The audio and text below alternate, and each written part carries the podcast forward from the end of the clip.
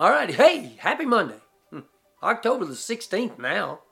Uh, we're in, in Jesus' words, John chapter 10, verses 27 and 28. Uh, it reads this way My sheep hear my voice, I know them, and they follow me. I give them eternal life, and they will never perish. No one will snatch them out of my hand. See, a couple years ago, I preached through the whole Gospel of John. It took me about a year and four months. What I discovered in the preparation of those messages and studying through John is that chapter 10 is really this pivotal kind of chapter. Jesus uh, is the good shepherd. This is sometimes referred to as the good shepherd shepherd discourse.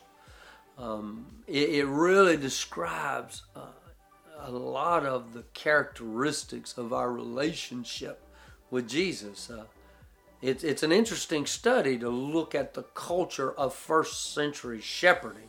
It's actually an interesting study to look at the idea of shepherding anyway. I preached through a book called A Shepherd Looks at the 23rd Psalm one time.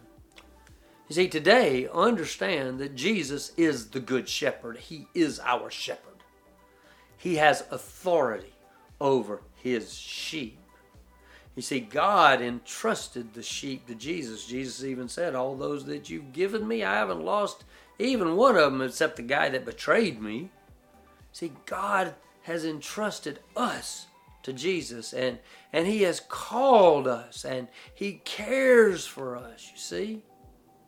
So here's the question Do we fit the profile of sheep? Do do we uh, fall? We're going to get into it this week. These these this verse these verses they kind of give us the characteristics of what a sheep is supposed to be like. So for tomorrow, let's ask this question: Do we hear the voice of Jesus? I have people ask me that sometimes. I don't hear Jesus speaking. Well, let's ask it this way then. Do we, do you hear the voice of Jesus in the Word of God. John 10 27 and 28 My sheep hear my voice. I know them and they follow me. I give them eternal life and they'll never perish, and no one will snatch them out of my hand. I like these verses. We'll continue. See you tomorrow.